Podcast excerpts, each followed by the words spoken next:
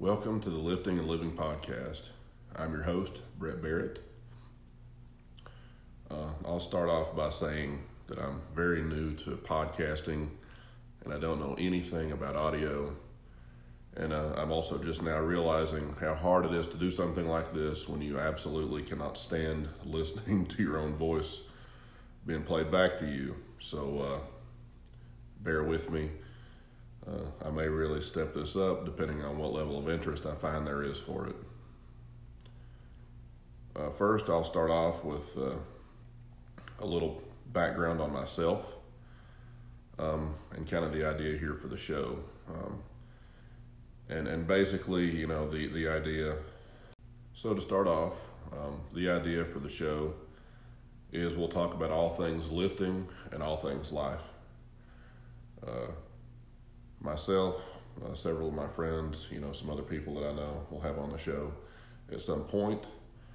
Um, we we enjoy talking about both things, you know, uh, powerlifting, but also we end up talking a lot about, you know, family stuff, relationships, uh, kids, uh, you know, kind of the, the whole gambit. A lot of discussion about mental health, which is something that's uh, particularly important to me. Um, but a whole lot about powerlifting, deep, deep detail. Um, I'll give you a little background information on myself. Uh, I grew up in southeastern Kentucky. Um, parents were divorced, uh, both remarried, both had two kids. So I've got two half brothers, two half sisters. Uh, I went to a private Catholic school through the eighth grade where I received an excellent education, um, and then switched over to a public high school where I had an opportunity for a little bit better ed- education than I got, but by the time I was in high school, really uh, had lost interest. Um, I was a multi sport athlete, but primarily football. That was really my, my passion. I also did track and field. Uh, I threw the shot put in the discus. I did powerlift in high school. Uh, our entire football team did, and it wasn't really our primary focus. We were really training for football. But we did squat, bench, and deadlift. Now I know very much not to a powerlifting standard. And the meets that we did in high school were to a very low standard too. And actually, uh, I only ever participated in a push pull meet.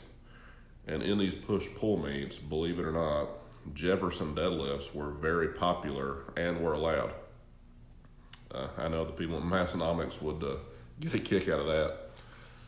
um, uh, to many people's surprise, I also cheerleaded.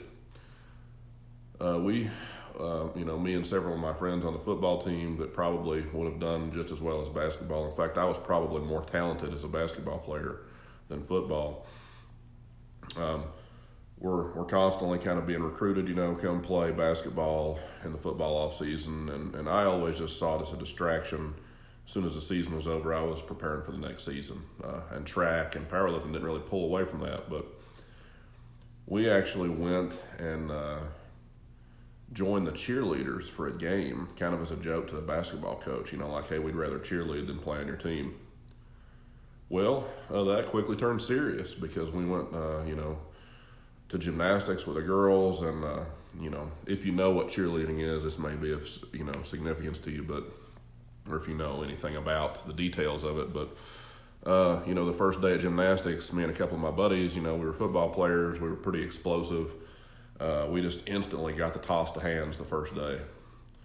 And so, uh, especially in southeastern Kentucky, there were no male cheerleaders. And so going to a competition or something and you've got a couple of guys doing stunts, it makes a really big difference, especially if we were, you know, you know, doing like a basket toss with a girl and we could throw them up to the second level in a gym. So, um, we actually got pretty serious about it for a while. Um, I actually had some some scholarship offers for it, and uh, at the time I just thought, oh gosh, I don't want to be a college cheerleader. But uh, looking back, I think, man, maybe that was a good opportunity. Um, from from high school, uh, I went to college for a little bit. Pretty quickly figured out, you know, I just was not ready for it. Um, So got out of there and uh, went into the army, and of course I tested really well on the ASVAB and, and pretty much got my pick of what I wanted to do. Uh, but the only reason that I ever joined in the first place was, you know, the Iraq and Afghanistan were both pretty heated at the time, and I wanted to get go over there and get in the middle of that. So I did. I joined infantry. Um, ended up at 101st, First Brigade, uh, 1327, and stayed there for my uh, four-year enlistment. Uh, that's all I ever planned on being in. Uh, enjoyed a, a lot of it, and you know, some parts I wasn't so crazy about, but uh, I'm definitely better for it. Don't regret it. Also, don't regret getting out. You know, a lot of people do, and I feel like that, you know, stems from maybe missing some of the camaraderie, but man, I see so many people struggle when they get out. They just don't have a plan. That's what puts a lot of people in the Army, too. Um, but for me, I uh, from there went on to college for engineering. Um, did really well because at this point in time I was super focused, ready for school, and I was going to school for something that I was excited about, passionate about. So I uh, went to Austin Peay here in Clarksville, Tennessee. Then I started an internship. The company I started my internship with, then you know, soon after that, hired me full time as a manufacturing engineer. Uh, a little bit more time passed, and I became the manufacturing engineering manager. Um, and then sometime after that, I ended up also taking over the maintenance department there and the tool and die department. So at this point, uh, my job title is engineering technical manager, uh, which essentially means that all the technical staff report to me. Uh, and I really enjoy where I work really enjoy the job that I do. Um, I'm one of a few people that I've ever known that can say that, so I'm really uh, lucky to be in that situation, I guess. But I did put myself in that situation, so you know, maybe call it a little of both. And uh, at the time I got out of the army in about 2012, uh, I you know, was just kind of going through some stuff mentally, not in a good place. Uh, I basically just said, you know, I'm just done doing physical activity. Uh, I I had a, a, knee injury towards the end of my time in the army, and you know, in short, you know, if you've been in the army and especially in the infantry, that they just don't really care uh, you go get you know a profile or something because you're actually hurt and they just want to wad it up and throw it away and say yeah whatever we don't care. You know you took last week off aren't you good now? So uh, kind of burned me on the whole pt thing. I was done. So i had a lot going on too you know going to college and with two young children one of them, you know, on the way when I got out of the army, and and the other one uh, nearly two years old. So uh, became very sedentary until about 2017. So about five years there, I was just on the couch. Uh, at that point, my dad and my brother started getting into the gym. And uh, they came out to visit me, and they're like, "Hey, let's go to the gym together." I had just recently gotten a gym membership, uh, you know, like New Year's resolution type thing in 2017 in like January. I'd been like twice. Uh, they came to visit me in about April.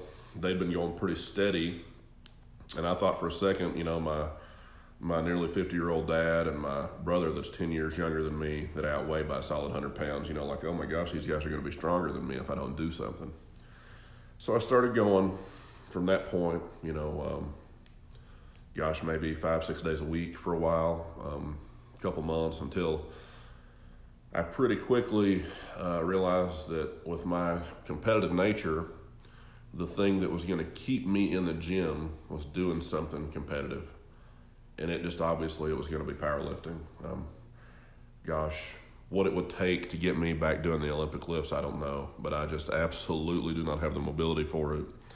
I feel like the risk of injury is a lot higher. At least it would be for me if I tried to do something like a snatch right now. Uh, so I started, you know, doing powerlifting style training. Uh, I started watching videos on YouTube. I started reading articles. Good Lord, I've read a lot of Elite FTS's articles. Gosh, I wanted to say the majority, but they have so many. It's untelling, you know, what small percentage. I probably just barely scratched the surface, but um, certainly everything Chad Wesley Smith has ever put out, I have read and watched. Podcasts, you name it. I've I've sought out all the content and uh, tried to learn as much about it as I could. Um, and then since then, uh, here a couple of weeks ago in, in December this year, I completed my fifth meet. So, uh, you know, a lot's happened in between, but ultimately, um, when I got back into the gym, you know, I was looking for, for a change for myself, for my health, and powerlifting has been the way that I've been able to maintain that. Unfortunately, when you decide to compete in powerlifting and you really want to push some big numbers, health does go to the wayside. You do take some health risks. You do a lot of things that are unhealthy. But for me, still, I am much healthier than when I started, even even with all that in consideration. So it's definitely been a good thing for me. Um, a lot of diet changes, a lot of body composition changes, and all that stuff that I'll probably discuss at some point in another episode.